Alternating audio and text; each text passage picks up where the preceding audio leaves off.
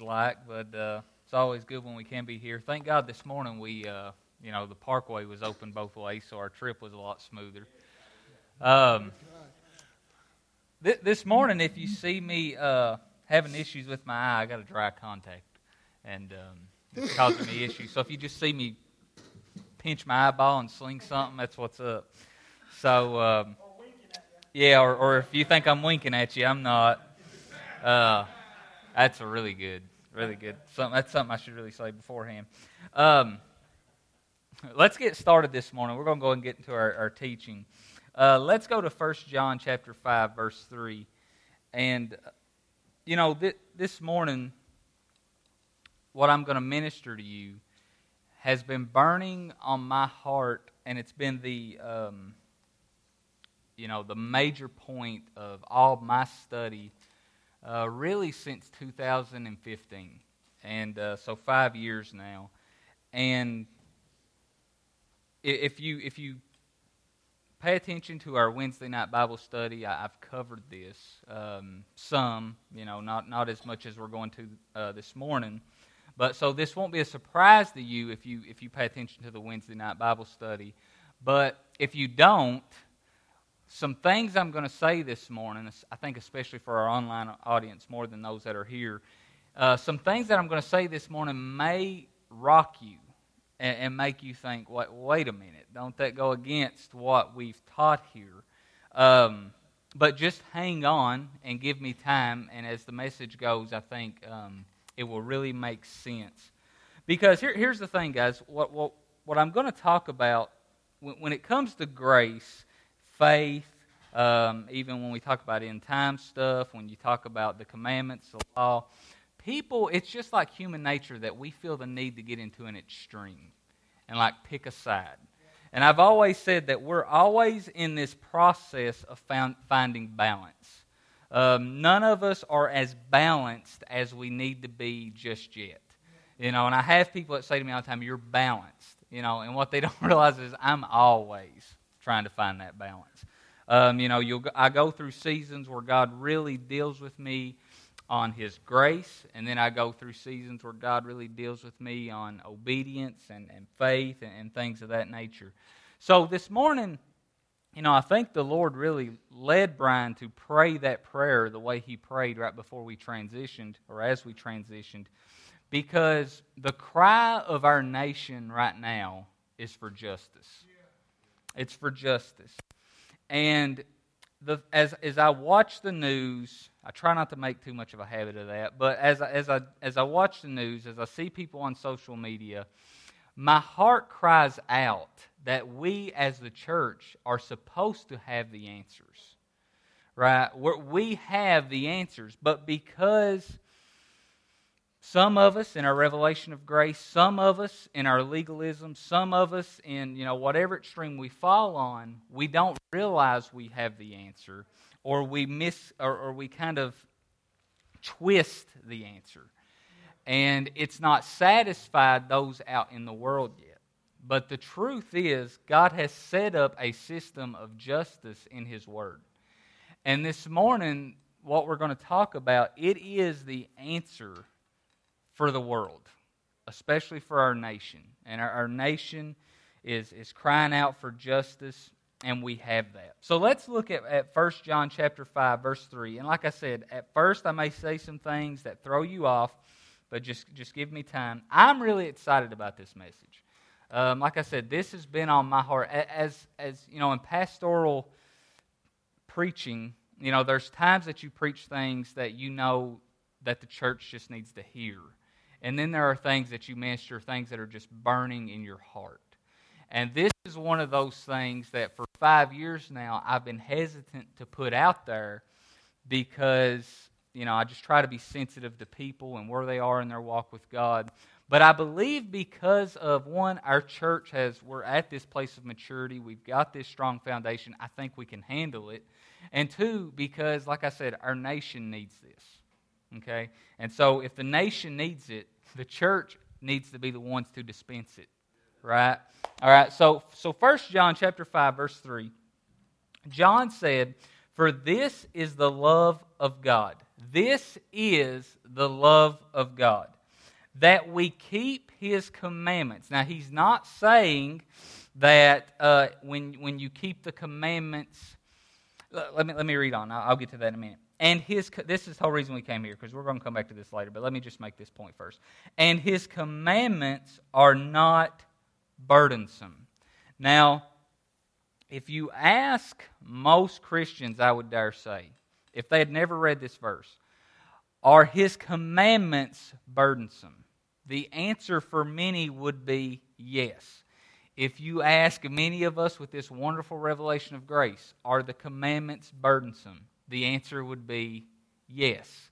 And we may give the answer that, hey, nobody could keep them, and that's why God gave them, was to show us that we couldn't keep them.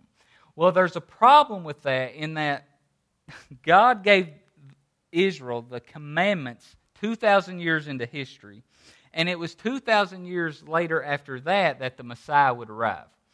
So, did God give these people something that would just make them feel awful and condemn them for 2,000 years? Okay, now there is a purpose to the commandments in pointing us to a Savior, but there, there's something, something else here. So here's what we're going to talk about this morning. How do we arrive at this place that John did where he could say his commandments are not burdensome? Because the commandments can be taught in a burdensome way. They can burden us if, if, we're, if we're reading them the wrong way. This word burdensome in the Greek, listen to this, it means to be oppressive, to be severe, to be violent, to be cruel, and to be unsparing. Now, here's how I know that when it says commandments here, it's talking about, see, how many knows God does not change? Right? And if God doesn't change, his standard doesn't change, his morals don't change, his ethics don't change. None of these things change about God. And we're going to talk in a minute. The covenant has changed, but God's ethics, his morals, his standards, that has never changed. And John had just made the point that whoever transgresses against the law, that's sin. So sin has never changed. The definition of sin has never changed. What has changed is the covenant that tells us what God does in response to that sin or that breaking of the commandment. So these are the same commandments that God has always had. All right? And we're going to get to that in a minute, a little bit more. But many people would describe the commandments of the Old Testament as burdensome, oppressive, severe, violent, cruel, and unsparing. And the Apostle John reached the place in his life where he said, The commandments aren't cruel, the commandments aren't severe, the commandments aren't violent. We need to get to that place where John was. And we're, we're going to get there this morning. So let, us look at something. I want to bring this up. So I'm going to be talking about the law, and I'm going to kind of use the law and commandments interchangeably like, like they did in the New Testament. Here's what you have to understand about the law. And remember, we, we teach a lot here that you have to learn to rightly divide the word of truth. You know, we, we, we've spent a lot of time talking about how, you know, when you read a scripture, you have to ask, is this Old Covenant, New Covenant? When you read a scripture, is this referring to my spirit, my soul, or my body? Is this referring to the Holy Spirit or my born again spirit? The unregenerate spirit or the regenerate spirit? And we could go on and on. Well, one thing you have to do is when you read that word, the law, don't just think about the thing that condemns you. Okay? There are two components that make the law. One is the commandments. The commandments are, of course, that which God says to do and God says not to do. What God says is right and what is wrong. Okay? That is one part of the law. And there's kind of this misunderstanding that's been preached in grace, and I preached it for years. But there's this, you know, there's this view that how many knows? Well, when we're trying to draw people out of legalism, we'll make the point okay, you are about the Ten Commandments, but actually there's 613 commandments, and you can't keep 613 commandments. There's truth to that, but it's also sort of false. There really are only 10 commandments in the Old Covenant or under in the Old Testament. And the other 603 commandments are just commentary on how to walk out those commandments in community, how to live out those commandments um, to one another. That's really what all that's 603 commandments are just commentary. Right? But those 10 commandments are those are the essence of the law. And that's really what and how, how do I know that? Because when you, you read, if you take time in, in the Old Testament, especially in the first five books of Moses, you will find that time and time again he talks about the ten words. All right, and he, he, he, he's saying that the essence of the law is found in these ten words, these ten commandments. This is the essence of the law. So, um, another misunderstanding is that the Ten Commandments are only for the Jews. Okay, and right now, the stuff I'm saying, like, this is hard because this sounds like everything you guys have taught against. We're, we're, we're, we're getting somewhere with this, and this is going to perfectly line up. Because what God wants us to do is, I mean, I think I have personally ran into people who they, they get a hold of the new covenant message, they get a hold of grace, and they just don't see any relevance of the Old Testament. None. But how many knows when Paul, Paul didn't have the New Testament? He read the Old Testament. And when he read the Old Testament, he seen grace. He seen the new covenant. He seen faith. He seen the love of God. He didn't. So so maybe maybe our lens needs to change. The problem isn't with the Old Testament. The problem is with how we read it. But so another misunderstanding is that the Ten Commandments are just for the Jews. Here's the problem with that. Paul taught the opposite the Apostle Paul taught the opposite. Listen to this Romans chapter 2, verse 14 and 15. I think they're going to put it up on the screen in the New King James. I want to read it out of the New Living Translation. It says, Even Gentiles who do not have God's written law show that they know His law when they instinctively obey it, even without having heard it. They demonstrate that God's law is written in their hearts for their own conscience and thoughts either accuse them or tell them that they are doing right. Even people who have never heard the Ten Commandments, if they're married and they're, and they're going around on their spouse, their conscience tells them you shouldn't be doing this.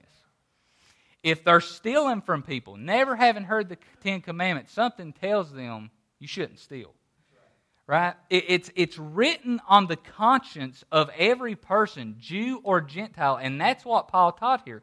That's how Paul could say, listen, my summary is Jew, Gentile, you're all sinners. Because you all know what is right and what is wrong. One group had it written on stone by the finger of God. One group had it written on, on their conscience and on their thoughts by God.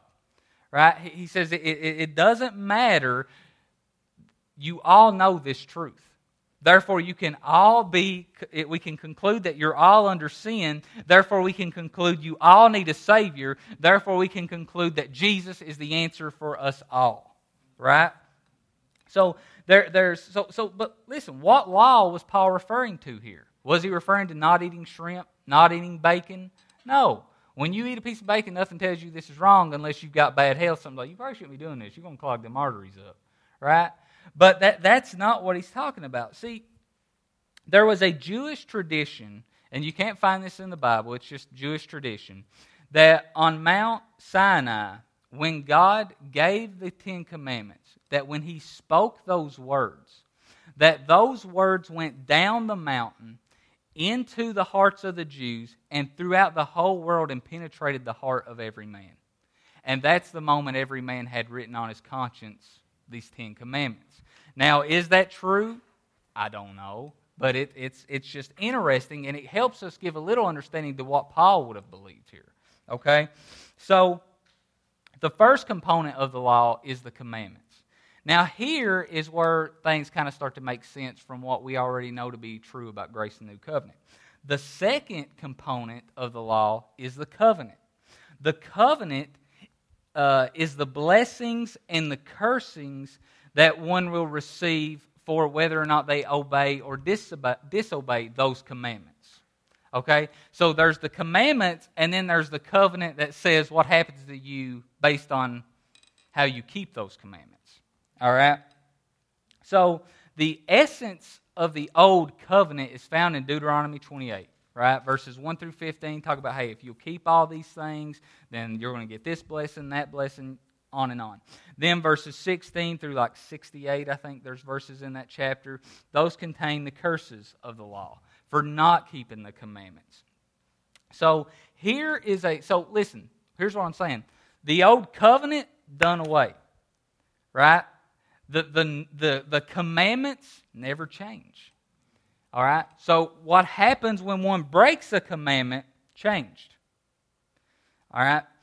But the commandment themselves, the commandments themselves have never changed. So, here's a big point, and let me make this point. This is important. There is not one New Testament scripture that is negative towards the commandments. Not one. Romans chapter 7, verse 12. Listen to this. This is Paul speaking.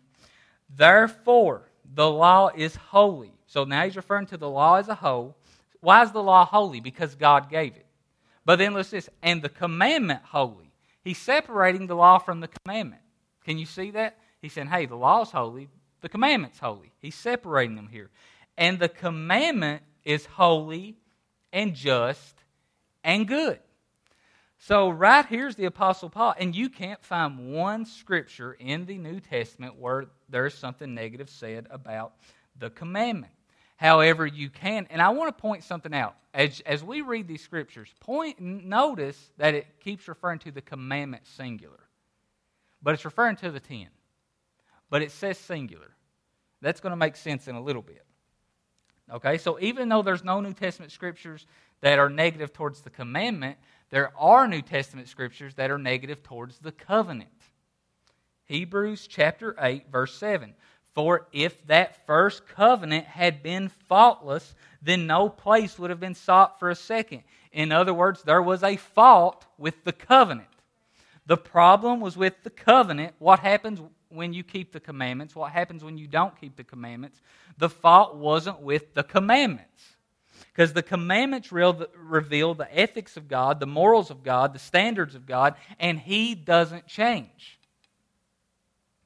So here's our big problem. And this is why, like, you know, if, if you're hearing this and you're like, I don't know about this, here's, your, here's our problem. And this was my struggle for a long time.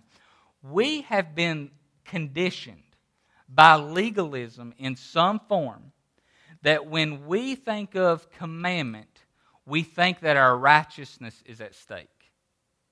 When we hear someone say that there is a truth, a moral truth, and it's, and it's consistent, it never changes, we've been conditioned to believe that if we're doing the opposite of that commandment, then we're no longer righteous, we're no longer saved. Uh, you know, that's how we've been conditioned. So we just automatically equate, hey, this dude's saying there's the, the commandments have never changed with, and he's saying if I break them, then I'm not saved. Or he's saying my righteousness fluctuates. And that is not the truth.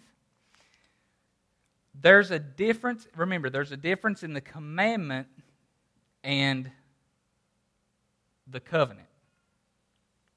The New Testament, we're going to go, let's, let's go to Romans chapter 3, verses 21 and 22. What we're going to learn here is that the New Testament makes it very clear that your righteousness, your right standing with God, is an issue of faith and faith only. An issue in the death, burial, and the resurrection of Jesus and nothing else. All right, Romans chapter 3, verses 21 22. But now the righteousness of God apart from the law is revealed, being witnessed by the law and the prophets, even the righteousness of God through faith in Jesus Christ to all and on all who believe, for there is no difference. Now go with me to 2 Timothy chapter 3 and verse 16 and I'm, I'm going to let you in on how this process worked for me.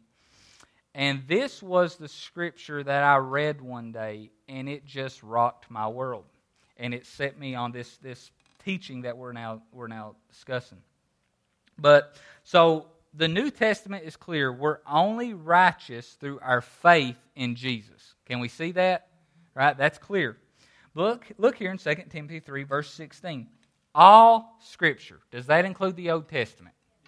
Matter of fact, when Paul said that, he was likely only thinking of the Old Testament. But look here. All Scripture is given by inspiration of God and is profitable for doctrine. Now, I stopped right there. You mean I can get doctrine out of the Old Testament? Paul did. That's where he got his doctrine. For reproof, for correction. Wait a minute. You mean I can use the Old Testament to correct people, to correct myself? And listen here, here's the one that got me though. For instruction in righteousness. This stopped me in my tracks. Whoa, whoa, whoa, whoa. I know I'm righteous. It's like, it's like the Apostle Paul was saying listen, you are the righteousness of God apart from your works, apart from the law. You're the righteousness of God because of your faith in Jesus. And now here's the instruction manual on how you should handle that. Right? So, so here, here's the thing though this is where we miss it. There are two sides to righteousness there is the vertical righteousness that is your right standing with God. That is what in this church we focus on more than anything. That, you, that by faith in Jesus, you are in right standing with God, and nothing you do or don't do can change that. You are in right standing with God at this moment, no matter how you're living. Right? Remember when, when John said in 1 John 3, verses 1 and 2, he said, Listen, now we are the children of God. But it does not yet appear right? But it's going to when we see him as he is. John's making the point listen, you can be something and it not look that way. See, you can be righteous and it not look that way. But there are instructions in righteousness. And it's when Paul was speaking, he was not referring to Matthew through Revelation. He was referring to Genesis through Malachi. He was saying Genesis through Malachi are your instructions for righteousness. Now, he had already been teaching. Timothy was already, uh, you know, Timothy was Paul's spiritual son. So, Paul had already taught Timothy. You can be assured that Paul had already taught Timothy listen, the old covenant, there was a, God found fault with it, it's done away. You're under a new covenant. Timothy knew this. All right, so, so when Paul said this, Timothy, it, it was not, it, it didn't mess with him like it does us, okay? So there, there's the vertical righteousness, but here's the one we tend to ignore. And this is the one that is the answer for our nation, for, for people's hearts and their cry for justice. There's vertical righteousness that never fluctuates, that never changes. Once, once you um, place your faith in Jesus, you go from being unrighteous to righteous, and it's sealed, it's done, that can never change. A million years from now, you will still be as righteous as you are at this moment. Okay? But then there's horizontal righteousness.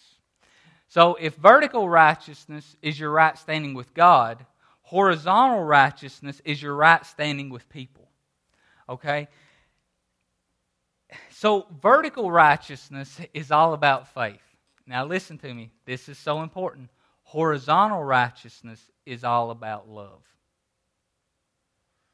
And what you're about to find out is when he says the commandment. The reason he refers to them as the commandment, but he's referring to plural commandments, is because the New Testament teaches all these things are about one thing love. So, according to Paul, we can go to the Old Testament scriptures and find out how to walk in righteousness toward one another. But we have to remember we have a new covenant in which all the curses for not walking in those instructions has been removed. So Galatians 3:13, we all know this. Christ has redeemed us from the curse of the law. So here's the thing. You need to walk in righteousness towards one another. But even when you don't, in God's sight, you're still righteous, right? But how many knows it will cause you trouble here? See, there, it's this paradox of the kingdom. I'm always talking about that. There, there's these paradoxes of the kingdom that we don't understand. One is, uh, you know, and a paradox is a statement that seems to contradict itself. And Paul was like the master at this. Um, so, like, you know, Paul would talk about we need to labor to enter into rest. That seems contradictory, right? It, it seems to contradict itself. And then here he says, hey, you're only righteous by faith, but you're also righteous when you walk in love towards one another. Okay, so which is it?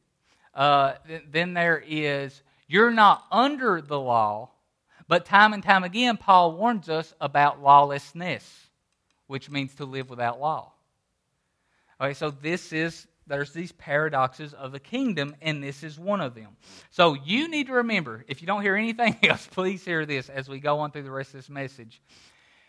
Am I saying that we that there's still a place for the commandments in our life? Yes. Am I saying that your right standing with God is based on how you keep or don't keep those commandments? No. Okay? Is that clear? So let's look at this. How did we get in this mess?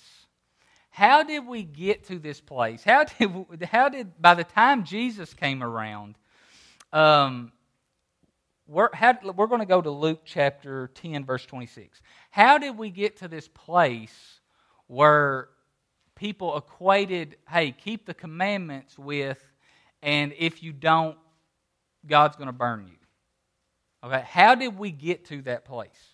Jesus tells us, Luke chapter 10, verse 26, I want to read it in Amplified Classic. Jesus said to him, so this is where a young man comes to him and he says, Lord, what should I do that I may inherit eternal life? Okay?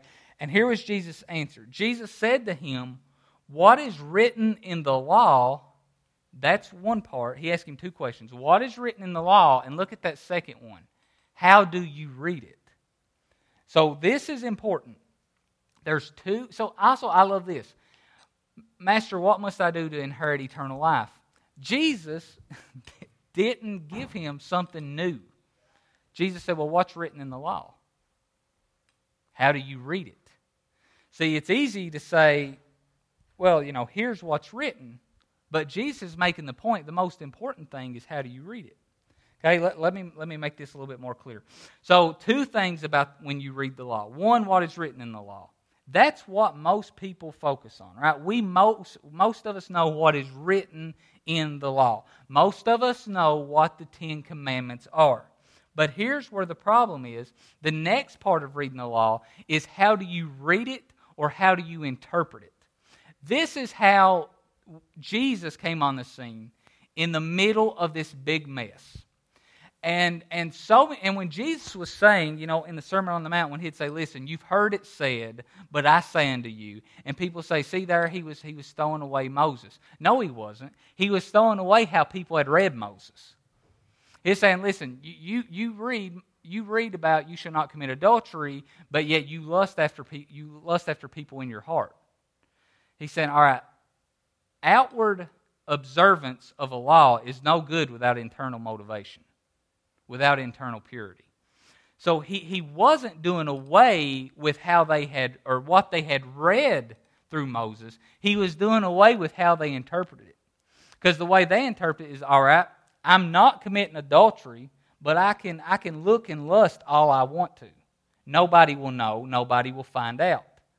And Jesus saying, No, your interpretation is wrong. You know what's written, but you don't know how to interpret it. Okay? So the Jews, by the time Jesus came around, they had taken the commandments and made them burdensome. They had taken the commandments and made them oppressive. This is what Peter was re- referring to in Acts chapter 15 when they met, and he said, Listen, um, you know, because there was this sect that, that rose up in the church that said, okay, yes, you, you need Jesus to be saved, but then you need to fully obey the law of Moses. And Peter came along and he said, Listen, why do you put a yoke on them that, that our fathers couldn't keep and we can't keep? Okay? See, they were trying to make it a requirement for right standing with God. That's what, that's what they were after. So the Jews, you know, I'll give you an example. The best example is the Sabbath. All the, the covenant, all the commandment had instructed was you shall keep the Sabbath, keep it holy. Um, but the Jews came around, you know, and it's like you, should, you, you shouldn't work on the Sabbath. Well, man totally made a muck of it and, and came along and they said, All right, instead of just reading it as it is and applying that to their life, they said, Yeah, but what's work? How many knows if I say don't do any work, it's kind of obvious what I'm saying. But they had took, listen to this, and, I, and this is how far they had took it.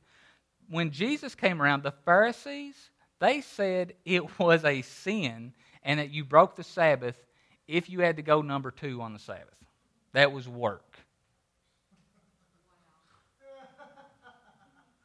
Man, man will make a mess of things. Right? So, see, so the problem, the problem wasn't with what is written.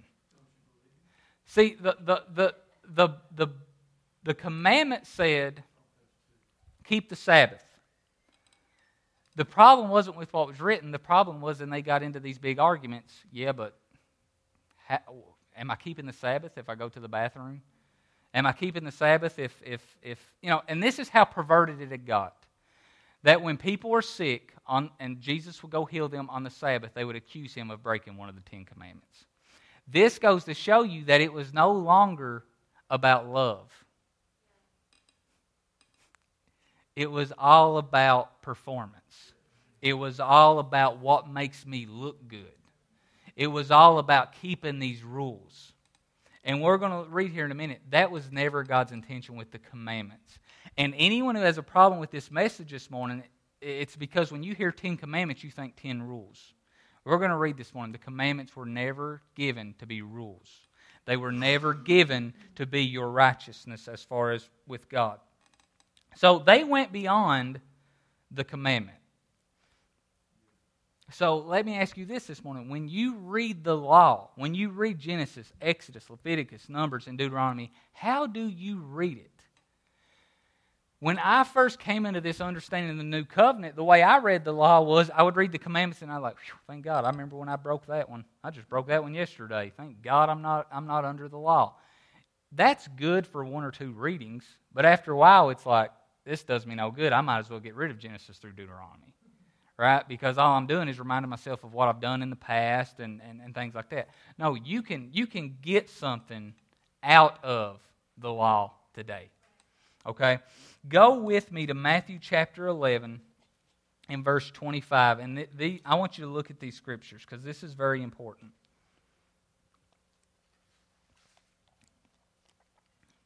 Matthew 11, verse 25. Now, these are, Matthew 11, verses 28 through 30, are very important. And I'm actually reading through the gospel according to Matthew right now. And the other day, I love when this happens. I've, what I'm about to preach, I've preached out of Matthew 11, 28 through 30 for a year now when I share on it. But the other day I was reading and I was like, oh my gosh, it, to, I'm, I know I'm right because of the context. Before, people were kind of having to take my word for it. When I say this is what Jesus is referring to, you almost just had to take my word. Now, I can point out to you that through the context, you can see that it means much more than we've said it means. All right? So let's go up to verse 25. And just so you know, verse 28 is where Jesus says, Come unto me, all you who labor and are heavy laden. It's that portion. But let's go up to verse 25 and get some context. At that time, Jesus answered and said, I thank you, Father, Lord of heaven and earth, that you have hidden these things from the wise and prudent and have revealed them to babes. Even so, Father, for so it seemed good in your sight. Listen to this. All things have been delivered to me by my Father. Here, here's why I brought you.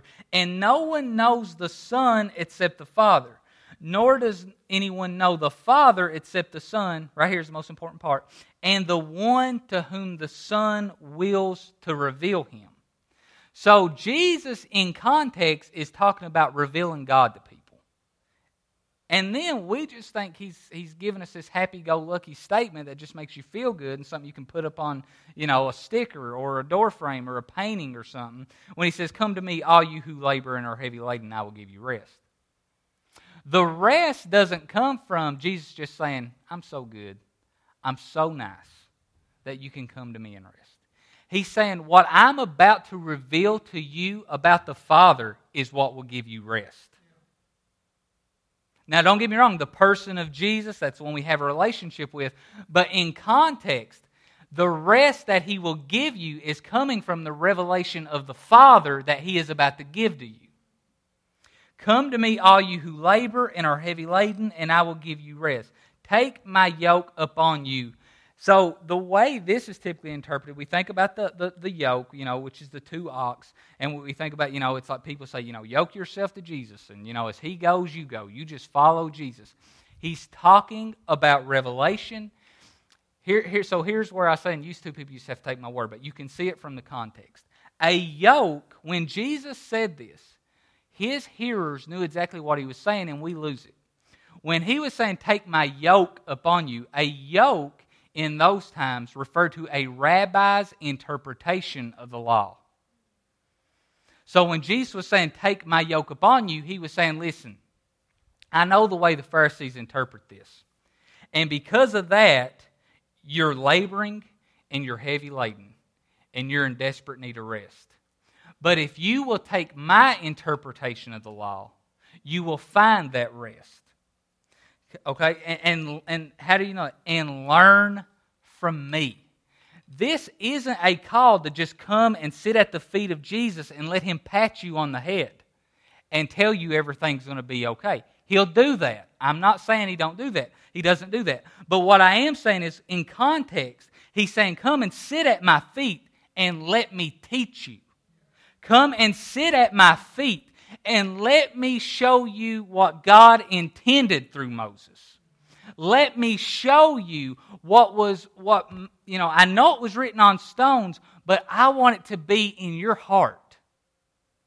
You, you've spent time trying to obey these things to make you right in the sight of God. But I want to remove that burden and show you that God loves you, God accepts you, and these are my divine prescriptions for your life.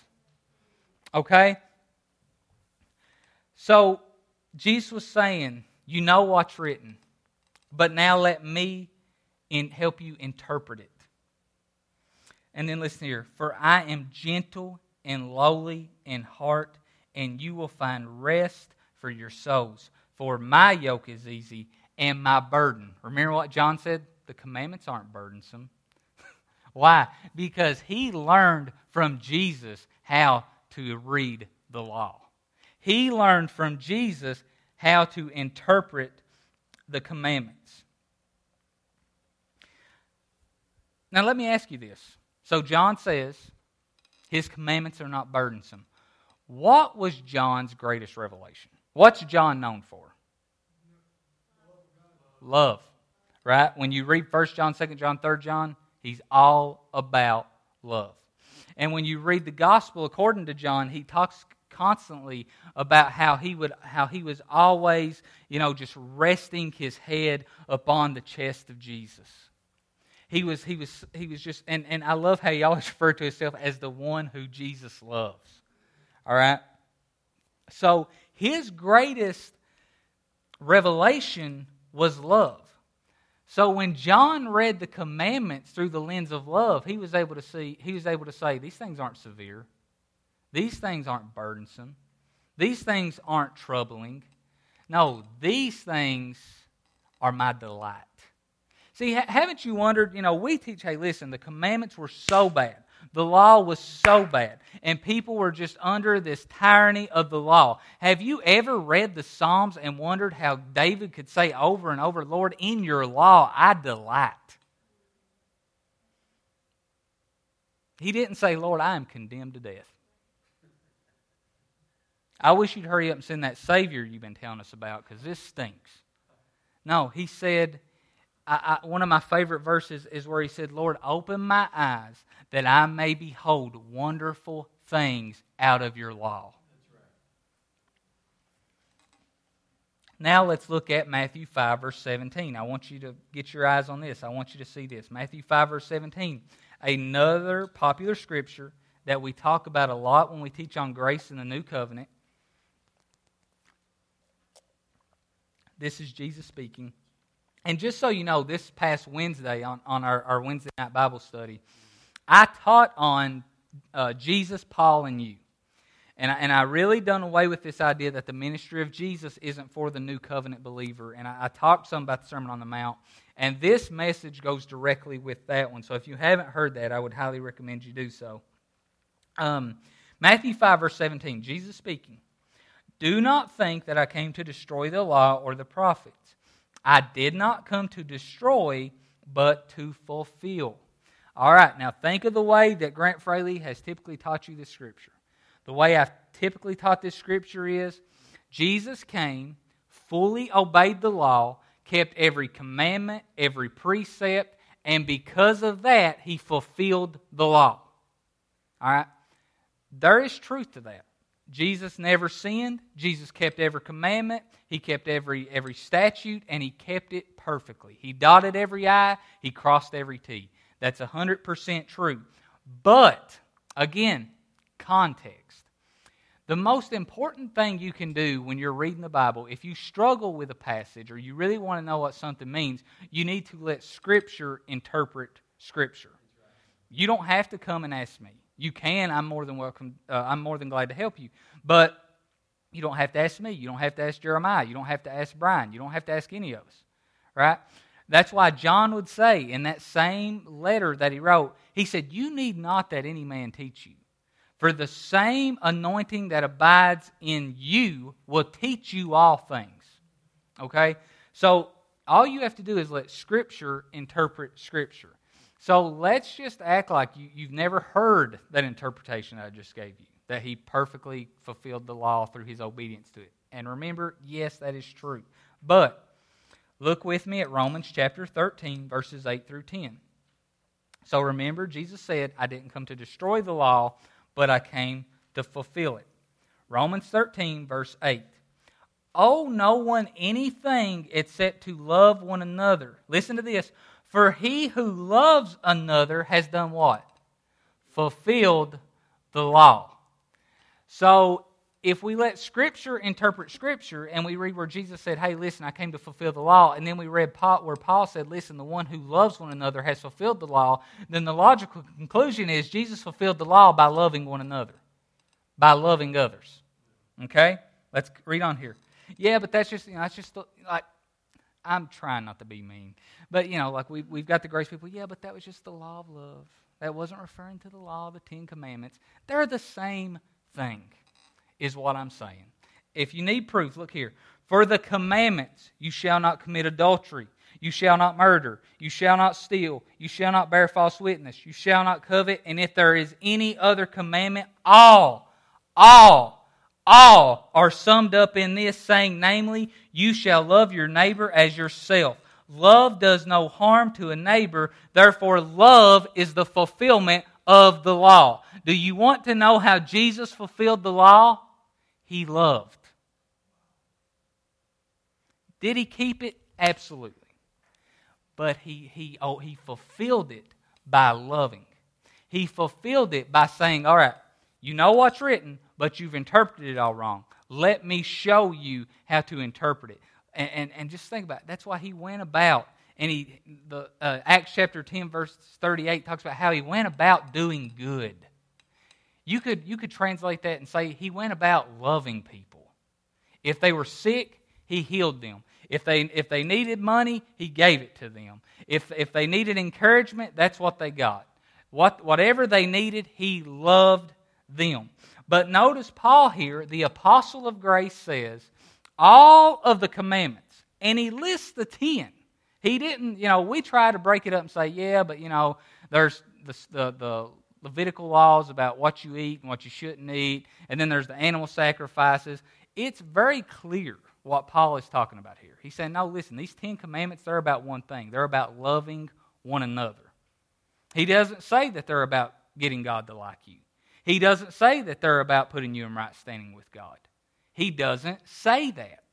He says these are about loving one another. Let's get one more witness. Go with me to Galatians chapter 5, verse 14 for all the law. Remember, Jesus said, I didn't come to destroy the law, I came to fulfill it. All the law is fulfilled in one word.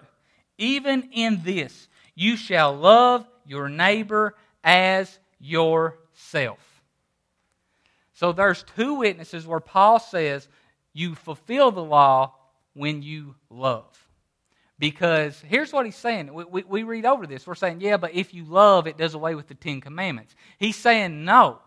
When you love, you have, you have caught the essence of the ten, which were always about teaching you how to love one another. Okay? And, and listen to this. So, typically, what scholars will say is uh, Christian scholars will say, you know, six of the commandments were about I think, loving people, and four were about loving God. I could have that reversed. That could be wrong. Uh, but either way, they break it down between six and four. If you look up a good commentary by a Jew, um, a Jew will say, no, it's, it's eight and two. Eight of the commandments are about how we treat one another. Only two of the commandments are about you and God. I actually think it's eight, one, and one. I think eight of the commandments are about loving God. I think one, or excuse me, eight of the commandments are about loving uh, people. One of the commandments is about loving God. You shall, you know, and that's the one where he says, you only worship and serve the Lord your God. Right? That one. No other God should you have before me. That one is about God, and that's just him saying, you don't need anybody else. All right? So that's the one commandment about loving God. But I think the Sabbath isn't about loving God. I think the Sabbath is about loving yourself. Because, and where do I get that from? I, t- I take the yoke of Jesus, all right? I see what, how Jesus interpreted it. And Jesus said to the Pharisees, listen, man wasn't created for the Sabbath. The Sabbath was created for man. All right? When we argue about what day is the Sabbath, we miss the whole thing. The Sabbath is telling you, hey, you need to treat yourself and take a rest. Right? Is Jesus the, the, our Sabbath? Absolutely. But in the practical, you need to rest. Physically, you need to rest. It benefits other people, it benefits your relationship with God, but more than anything, it benefits you. You need to physically rest. You need to get your mind off things. You need to take a break, rest. That's why he could say the law is fulfilled in this love your neighbor as you love yourself that tells you that the commandments aren't all about just loving God and loving others. It's about loving God, loving others, and loving myself. Okay? So 8, 1, and 1. Well, what, what's the, why are you telling us that? That means 80% of the commandments are about how we love and treat one another, not about what makes us right in the sight of God. There's only one commandment about what makes us right in the sight of God, and it's Him saying, hey, I'm the only God you need. Don't worry about these the, the other names that, of God you'll hear. I'm the right one. It's like the shadow of what must we do to be saved? Believe on the Lord Jesus Christ and you and your house will be saved. Right? It's the only thing you need to do. So that's important. Now look here at Matthew chapter 7, verse 12. It's amazing how we tend to miss these things. Matthew chapter 7, verse 12. This is also in the Sermon on the Mount that so many people say aren't for us. Look here, Matthew chapter 7, verse 12. Therefore, whatever you want men to do to you, notice it does not say whatever you want God to do to you. That's not the essence of the law. The essence of the law is not about me and God. The essence of the law is me and Brian, me and Tim, me and, me and Dan. That's the essence of the law, okay? The essence of the law. So, whatever you want men to do to you, do also to them, for this is the law. He did not say this is part of the law, which is how most people tend to look at it. Well, part of the law is it teaches you how to treat one another. No, that is the law, how to treat one another. For this is the law and the prophets. So here's, here's two things you have to understand. There are two definitions in the Greek that are really interesting about the word commandment. One is prescriptions. So you could interpret, every time you read commandment, you could interpret that as prescriptions. So his prescriptions are not burdensome. Why do we need a prescription? Because we live in a sick world. They don't know how to treat one another, and it changes. The way people treated uh, just, just five years ago, how people may have treated you in a situation is, is it's quickly changing. Right? Our nation's morals, our ethics, and our standards, they're quickly changing. That's why we need divine prescriptions because God's prescription doesn't change. It's always, hey, listen, if you're married, don't commit adultery. It doesn't change. If you need something, don't steal. If you need a God, I'm it. Right? It doesn't change. These are my prescriptions. They are the solution. So, so here's what I'm saying the answers that our nation is hungry for, they don't know it, but it's God's justice, it's God's morals, it's God's ethics, and it's God's standards. But the reason the church isn't presenting that to people is because we think that that's just trying to teach people how to get to heaven or hell. No. God was trying to teach Israel listen, this is how you all need to treat one another. And when you treat one another right, the other nations are going to see that and they're going to say, I want that God because those people, they treat one another. Does that sound familiar? Because Jesus said that this is how people will know you are my disciples when you love one another. That, was, that is no different from originally in the wilderness. God originally said to them, Listen, if you'll treat one another right, this is how people will know you serve the one true God. It's no different. See, and let me make this point. We te- and, and again, I know the covenant was about your obedience and disobedience. But have you ever thought about this? God had delivered Israel out of Egypt, and then he gave them the commandments. He did not give them the commandments and say, if you will keep these 10 things, I will get you out of Egypt. Every, the new covenant believers' uh, journey is all in type in the children of Israel's journey out of Egypt into the promised land. And so the commandments were given after their deliverance. God, and then even after God gave them the commandments, He didn't say, listen, if you mess all these things up, I'm throwing you right back into slavery in Egypt, right? I'm, I'm going to undo what I did. Now, he told them there would be consequences, and again, that's part of the covenant that's been done away. Right? But my only point is the commandment was the commandments were given after their deliverance. It's, it's, it's a perfect type. It's like God gave them the instructions for righteousness. Right? Okay, the next one the next definition that's really interesting is signpost. And we're going to go to Deuteronomy 6, verse 24 and 25 next. You want to turn there. So, the next definition I want to point out for, for commandment is signpost. So, a signpost for what? What does a signpost do? A signpost says if you're looking for something, it's this way. Right? If, if, if you're going that, if you're looking for Georgetown, but you're going towards Hazard, you know, you could be going the wrong direction. Right? A signpost shows you which direction to go. So, as believers, our general goal is to love. So, God's law can be a signpost that tells you whether or not you are going in the direction of love. All right? Uh, so, uh, am I walking in love? Are you coveting your neighbor's stuff? That's not love. That's not to condemn you. right? And that, remember, I said we've been conditioned to, man, I'm not doing that. And then beating yourself up. No. You're making it all about you. No. You just, this is what repentance is. Repentance is not a new covenant dirty word. All right? Repentance is, you know what, Lord? I'm sorry about that. I, I surrender my opinion. This is wrong. You say this is what to do, and if I'll do that, I'm walking in love. I'm choosing the path of love. I'm not going to covet my neighbor's stuff. I'm not going to bear false witness. I'm not going to do these things. And, and, and remember, the Holy Spirit, He'll elaborate on these things for you. Okay? Like, like Jesus, you know, everybody, they all knew you should not commit adultery. Jesus came along and said, Yeah, but listen, if you lust in your heart, it's the same thing as adultery. Right? The Spirit will take you deeper into these things. But I'm just saying, the core, it never changes. The essence, it never changes. So look here in Deuteronomy chapter 6, verse 24 and 25. And the Lord commanded us to observe all these statutes, to fear the Lord our God for our, for, listen this, for our good always.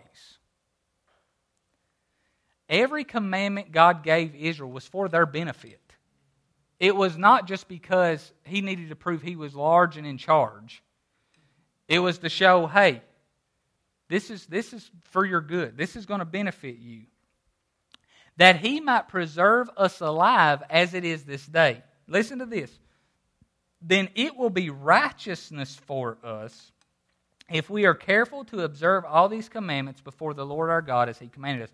Now, I've preached here, and the way I used to interpret this was hey, this is the part that Jesus fulfilled, right? The part where it says it's for our righteousness. Now, the way I, I, see this, and I think this is more accurate in terms of what we're talking about, there's vertical righteousness and there's horizontal righteousness. And when you understand that God gave them the law in order to teach them how to treat one another, you understand what He's saying is this is what makes you in right standing with one another. This is your, this is your horizontal righteousness, okay? And we're, we're, we're getting close to being done. Uh, let's go to Acts chapter 23, verses 1 through 5. I want to give you an example of the law being a signpost, and this is very. Um, this is something we can relate to in our country. This is part of an example of us needing to look to the law as a signpost, look to the commandment as a signpost. Not as our right standing with God, but as a signpost. Then Paul, looking earnestly at the council, so Paul had been arrested here said, Men and brethren, I have lived in all good conscience before God until this day. And the high priest Ananias commanded those who stood by him to strike him on the mouth. Then Paul said to him, God will strike you, you whitewashed wall. That sounds a lot like how we talk to our leaders, doesn't it? For you sit to judge me according to the law, and do you command me to be struck contrary to the law? And those who stood by said, Do you revile God's high priest? Look here, Paul the apostle of grace, the one who said you're not under the law, the one who said you're only righteous by your faith in Jesus, said, Then Paul said, I did not know, brethren, that he was the high priest, for it is written, You shall not speak evil of a ruler of your people. So here's Paul, the, the, the, the apostle of grace, and he's still using the commandments as a, as a guide, as a signpost to teach him how he should live in righteousness. So just imagine, do you know how few, how, how, how little of arguments there would be on Facebook if we would obey this signpost?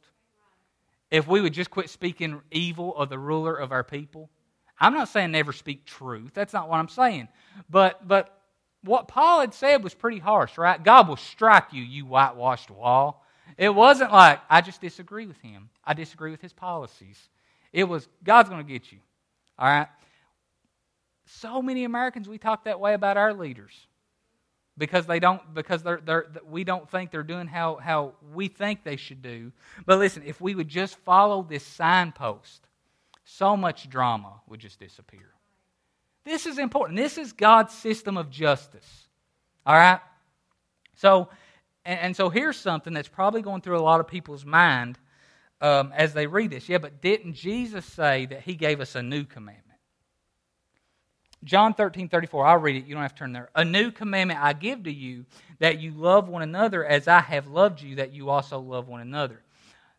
The commandment is ultimately the same love. What changed, or what Jesus changed, was the example. Jesus said, All right, now the law says you should love one another as you love yourself. The problem is, too many people don't love themselves. So Jesus said, I've given you a new commandment. Don't love people like you love yourself as much as you love them as I have loved them or as I have loved you. Right? So what how would I respond to you? You respond to them. Doing to others as you'd have them do unto you. He's, he's saying, listen, I changed it a little bit. Doing to others as Jesus would do unto you. That's the new commandment. The, the essence of the commandment didn't change love. What changed was the example of who we follow to see that commandment through. All right, guys, we're going to finish right here. Matthew chapter 23, verse 23. I want you to see this, and then we're finished. Well, I do have one more verse after that, but let's read this. This is where we're going to, this is where we're pretty much going to finish. Um, Matthew 23, verse 23. This was another thing that was a revelation for me. Woe to you, scribes and Pharisees, hypocrites! For you pay tithe of mint and anise and cumin, and have neglected the weightier matters of the law, justice and mercy and faith. These you ought to have done without leaving the others undone. So listen what Jesus gets on to the Pharisees for. He said, You guys are obsessed with this whole notion of the tithe. Now, when I say this, you immediately think of people that preach, you need to tithe, you need to tithe, you need to tithe.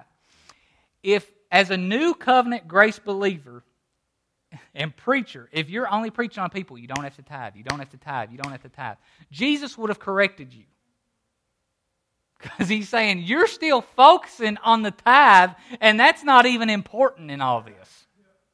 So when you're getting up and teaching people, well, listen, you know, you don't have to tithe. I just want you to know you don't have to tithe. Tithing was old covenant, even though Abraham did it before the old covenant. Just completely throw that away.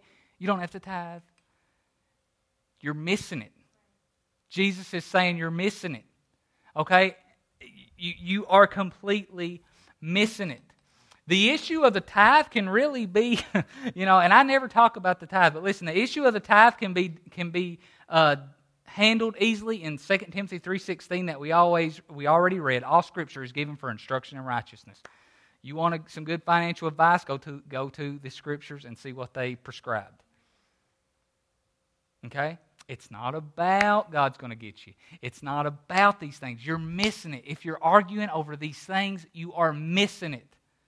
You're no different than the Pharisees who are commanding people that they have to. All right? So Jesus says three things are the essence of the law. When you, when you read the law properly, these are the three things you should come away with. The first is justice. Please listen to this. This is so important. The law, if you study other moral codes of that time, the law was a moral revolution. It was so different compared to the other things that were out there.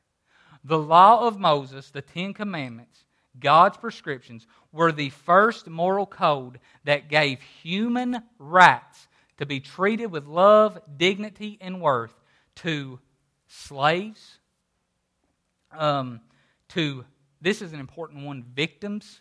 Because you know, the world's view of justice at this moment has no regard for a victim or it assumes who's the victim before it hears both sides of the story.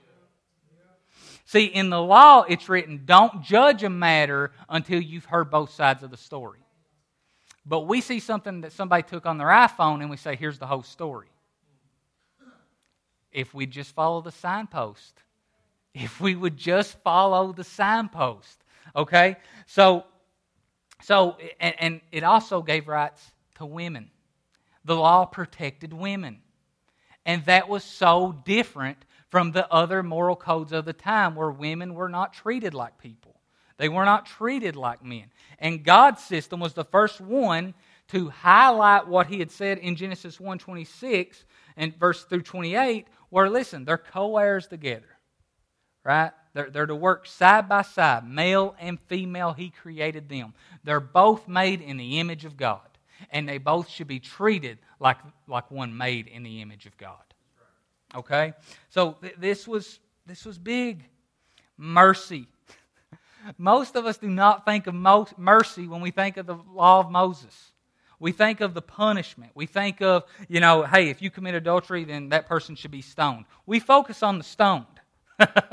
right? We're like, well, you know, you gotta, they're supposed to be stoned. And people will get you with this all the time. Yeah, but, you know, the, the you're saying that the law should be a signpost. What about the whole part about you should stone someone when they sin?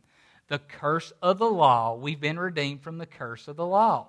Okay, that part, that part is the part that Jesus nailed to the cross.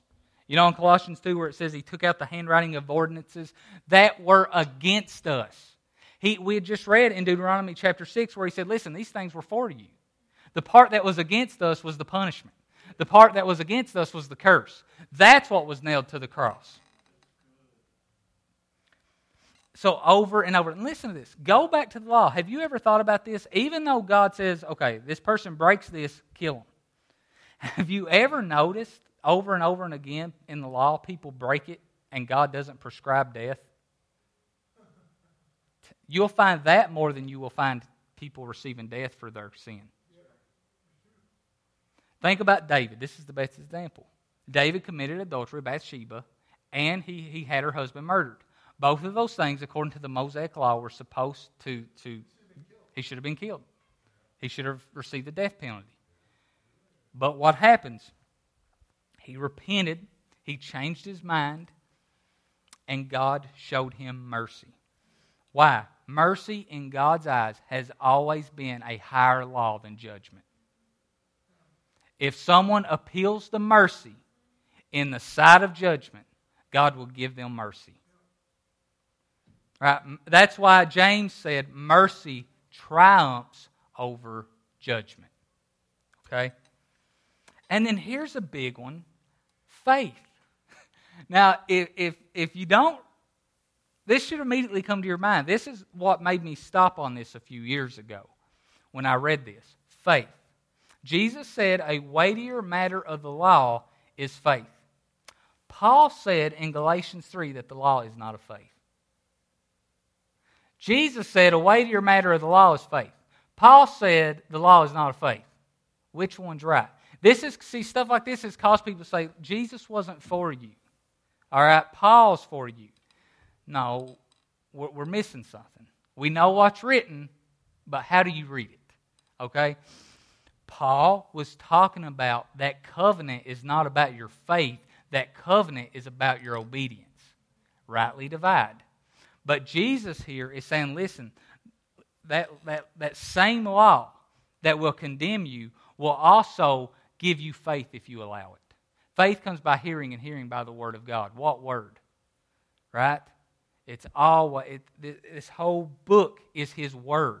Do we have to rightly divide it? Are there times people said something that God didn't say, that they voiced things that wasn't God's opinion? Absolutely. But it's God's book, and He had that recorded because there's times you think that way.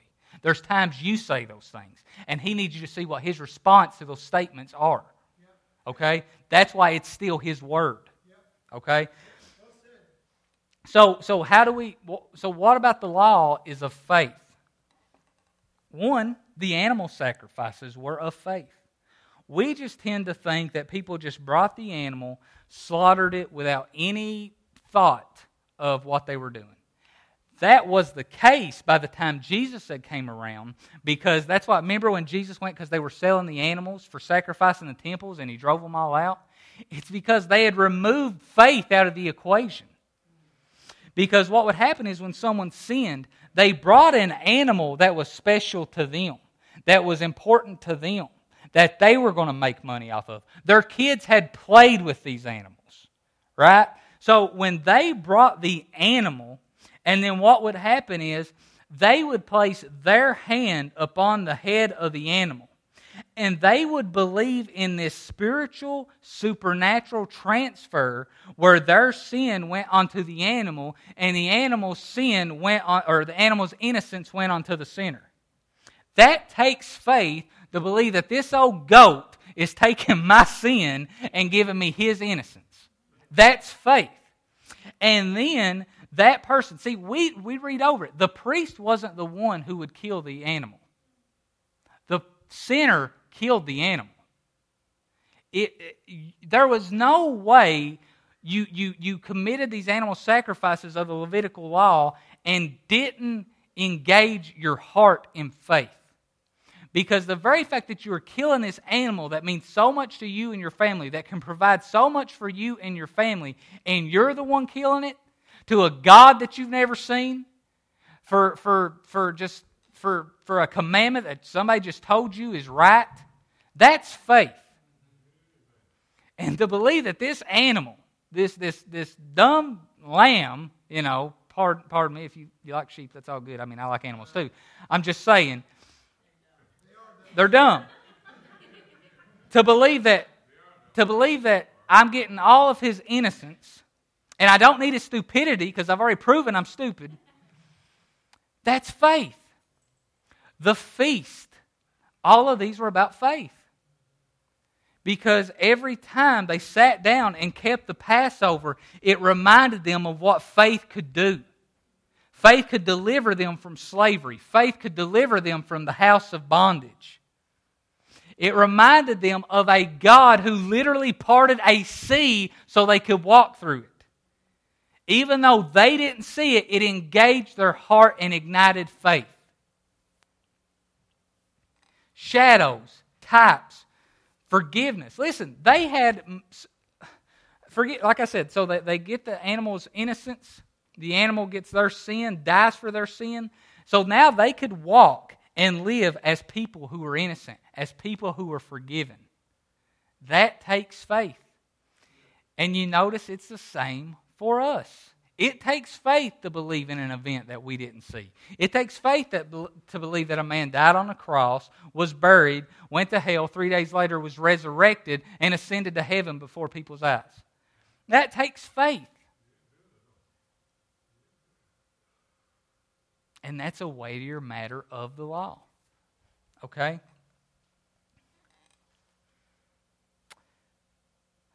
We're going to finish here, 1 John chapter 3, verse 23. We're closing. We're done. I just want to read this to kind of summarize.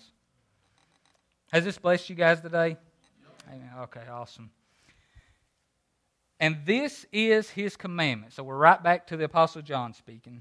And this is his commandment that we should believe on the name of his Son, Jesus Christ, and love one another as he gave us commandment. The law, the commandments can be summed in one thing. They point you to belief in the Lord Jesus Christ. We talk about that a lot, right? We go to the law and we see, listen, I can never keep it perfectly. I need a Savior. I know I do these things that are wrong. I know I need a Savior, and that's why I've got Jesus. So, two purposes of the law is what John is telling us here. One, it points you to belief in the Lord Jesus Christ. We've got that. We preach that. We're anchored in that here. But then he says there's another part of the commandment, and that's the part that teaches you how to love one another. Guys, and, part of the reason this is important to me, one, the New Testament warns over and over again against those people who are no longer under the law but adopt a system of lawlessness where they're not living under any law. Law is not, you know, it's not necessarily, remember, we got to we got to separate the commandment from the covenant. You're not under that covenant. But that law can be a prescription, it can be a signpost that can teach us how to love one another. In a world that is messed up, in a world that is crying for justice, we have the answer to justice. In a law, in, in a world that is that is crying that they don't know what uh, absolute morality is, we have an instruction booklet that teaches us what makes something an absolute moral truth. It doesn't fluctuate. It doesn't change. The covenant has changed, the commandment has not. Do you get that? This is, this is so important. And also, what I think this does is this anchors your heart even more in faith towards God. Because as long as you believe, hey, listen, God gave these people these, com- these 613 commandments, knowing they could never keep them so he could get them, it's a little bit messed up. Right? It's, it's a little messed up. But when you read it, understanding God was just trying to teach them how to love one another. He just wanted them walking in love. He just wanted them showing the world how we love one another, and it's a testimony to them that God loves them. Amen? We have the answers. We can trust in a good God. Every word He has ever spoken has always been for the good of the hearer. So it wasn't, did it condemn? Yes. Was that its purpose? No. So don't throw out the law. Don't throw out what is written because of how people have read it. Okay? All right, guys, I hope that's blessed you. Um, all right, we'll take up our offering now. And um, guys, we just appreciate you as you as you give.